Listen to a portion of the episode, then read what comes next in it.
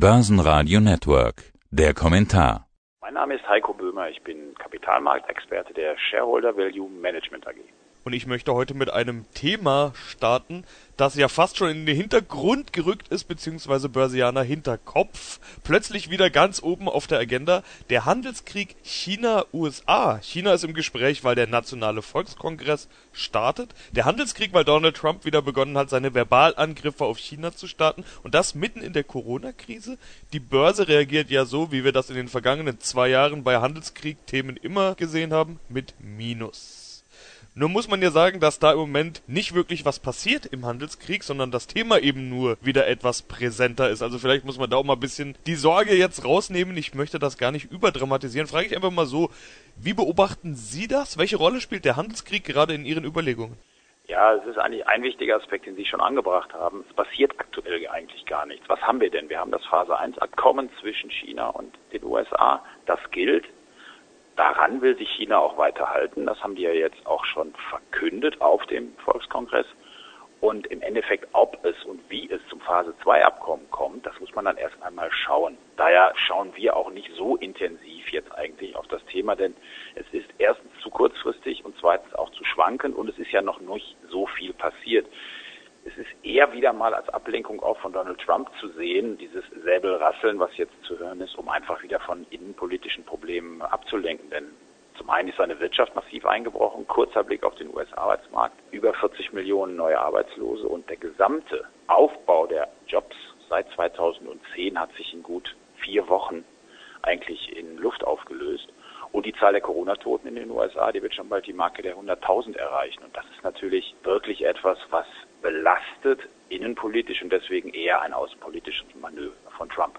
Abgelöst hat China ja ein anderes Thema der letzten Tage, Pharma und Biotech. Man hatte fast das Gefühl, dass die Börse nur noch ein Thema kennt. Wer hat den Impfstoff gegen Covid-19? Wie gut kommen die Biotechs voran? Wann könnte es soweit sein? Und, und, und. Damit könnte und konnte man gutes Geld verdienen. Auch wenn man längerfristig denkt, wie das in Ihrem Haus der Fall ist, ist Healthcare und Gesundheit natürlich ein großes Thema der Zukunft. Sind Sie da gerade eigentlich mit dabei in diesem Spiel, in einer Branche, in der ja jede Menge passiert?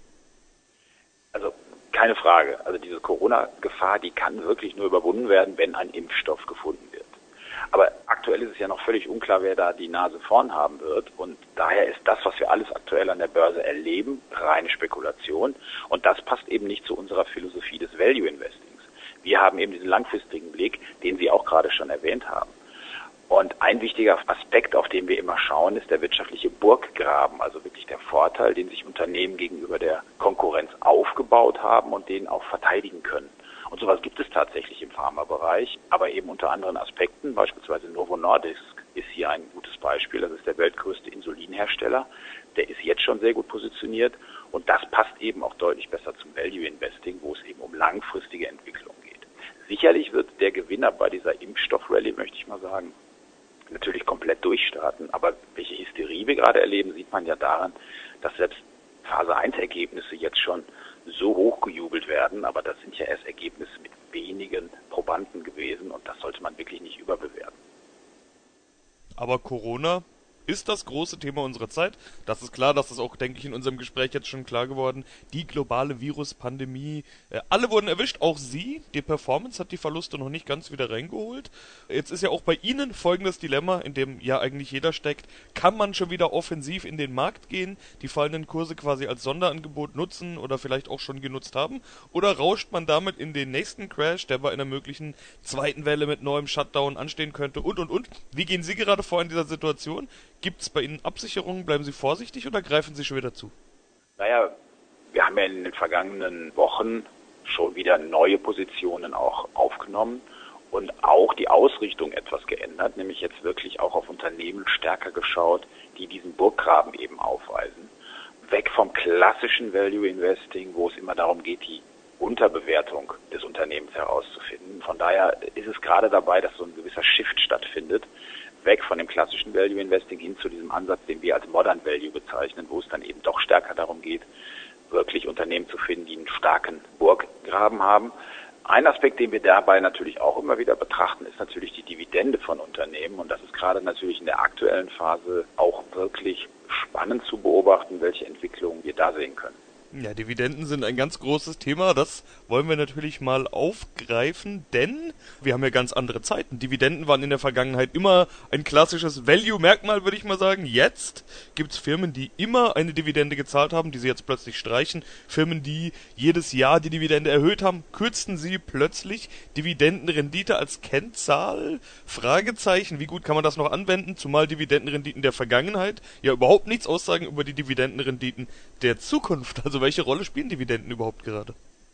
Ja, ich glaube, wir sind da alle auf dem falschen Fuß erwischt worden. Das muss man einfach mal sehen. Wir haben wirklich interessanterweise zum Beispiel Großkonzerne wie Royal Shell als, als globalen Ölkonzern, der eine Perle im Bereich Dividenden eigentlich war über Jahre hinweg. Aber das Unternehmen hat jetzt das erste Mal seit 1945 die Dividende gekürzt und das gleich um 65 Prozent. Und das zeigt auf jeden Fall schon eins auf, dass hier viel in Bewegung ist. Und Shell ist eben nicht irgendein Unternehmen, sondern es ist wirklich der größte Dividendenzahler gewesen in den vergangenen vier Jahren weltweit an der Dividendensumme gemessen. Also das ist schon ein klares Signal für den Markt.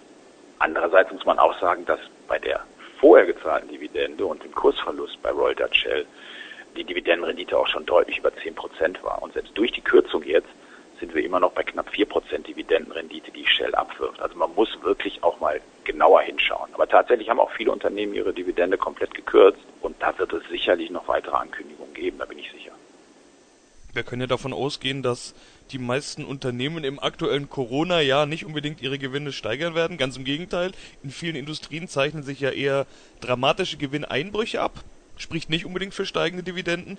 Viele Firmen müssen auf gesunde Bilanzen achten, Verschuldung, Liquidität, das sind ja alles Themen, die man gerade hört, spricht auch nicht für steigende Dividenden. Und dann gibt's ja noch Firmen wie die Lufthansa, wo jetzt der Staat einsteigen wird, das spricht sogar für einen Dividendenausfall. Wie ist denn die Dividendensituation der Zukunft überhaupt zu bewerten? Ich meine, das ist jetzt eine ganz schwierige Frage. Auch bei Unternehmensinterviews ist die Prognose normalerweise Standardfrage inzwischen zur schwierigsten Frage im ganzen Interview geworden. Aber wie schätzen Sie das ein? Also ist diese Dividendenüberlegung, die Sie gerade geschildert haben, ein Corona-Sonderfall oder ist das tatsächlich ein Umdenken auch bezogen auf die Zukunft?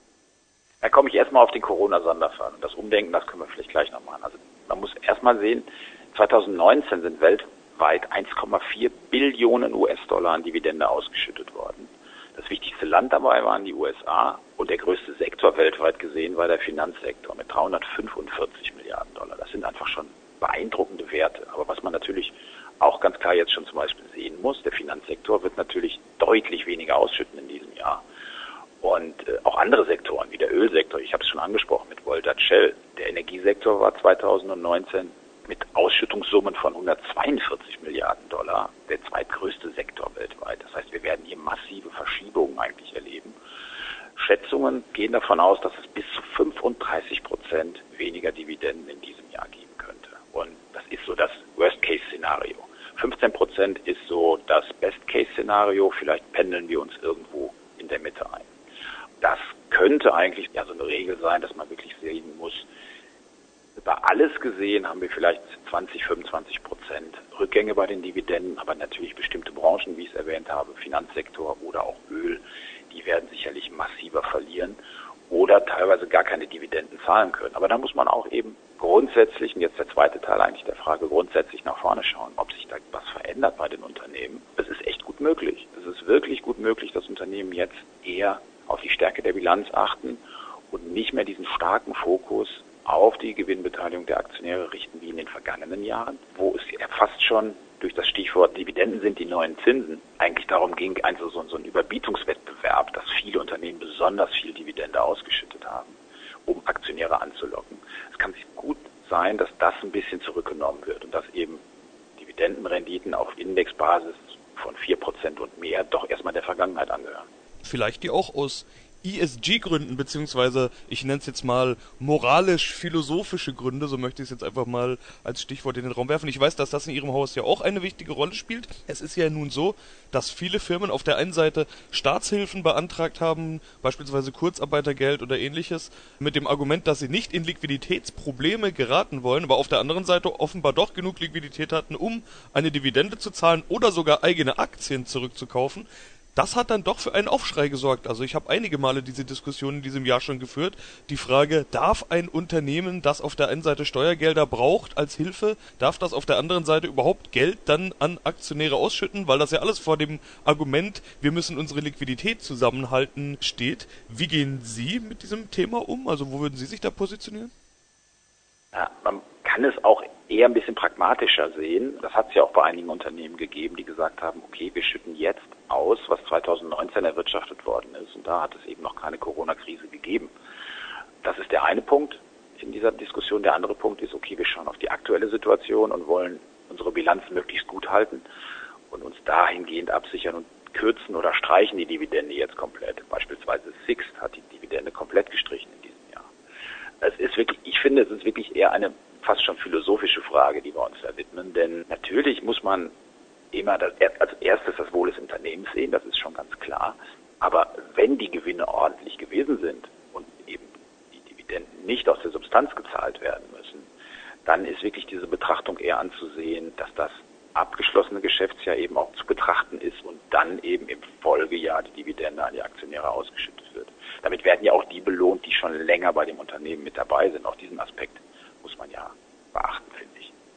Jetzt haben wir jede Menge Themen besprochen. Versuchen wir mal ein Fazit, eine Art Zusammenfassung. Wie kann man jetzt Mitte 2020 zu Zeiten von Corona noch investieren? Ich möchte Ihr Stichwort nochmal aufgreifen, vielleicht dieses New Value. Wie funktioniert das? Bei dem Modern Value Ansatz, wie wir es bezeichnen, geht es eigentlich stärker darum, wirklich diesen Mode, also den wirtschaftlichen Burggraben herauszuheben. Also der Vorteil, den Unternehmen haben gegenüber der Konkurrenz. Und den kann man entweder als Narrow Mode, also als schmalen Burggraben bezeichnen, wenn man in einer Branche tätig ist, wo man möglicherweise nicht als Monopolist tätig ist, aber wo man klare Vorteile hat gegenüber anderen Unternehmen. Im Frankfurter Aktienfonds für Stiftungen spielt beispielsweise eine Ryman Healthcare eine große Rolle. Das ist ein, Anbieter von Pflegeheimen in Neuseeland und in Australien. Und dieses Unternehmen hat in diesen Märkten eine hervorstechende einen Marktstandard eingeführt, der wirklich dazu geführt hat, dass dieses Unternehmen sich sehr stark dort positioniert hat. Und das ist etwas, was die auch langfristig verteidigen können.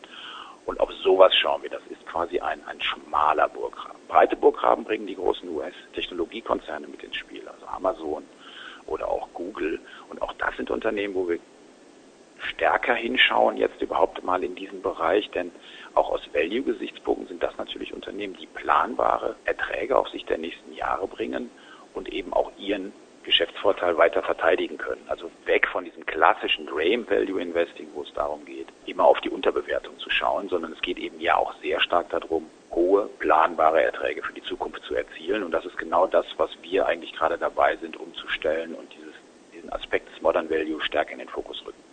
Ja, sind wir mal gespannt, wie sich das entwickeln wird mit Ihrem Modern Value Ansatz. Dann sage ich soweit erstmal vielen Dank, Herr Böhmer. Bis zum nächsten Mal. Ja, herzlichen Dank. Bis bald. Börsenradio Network AG. Das Börsenradio.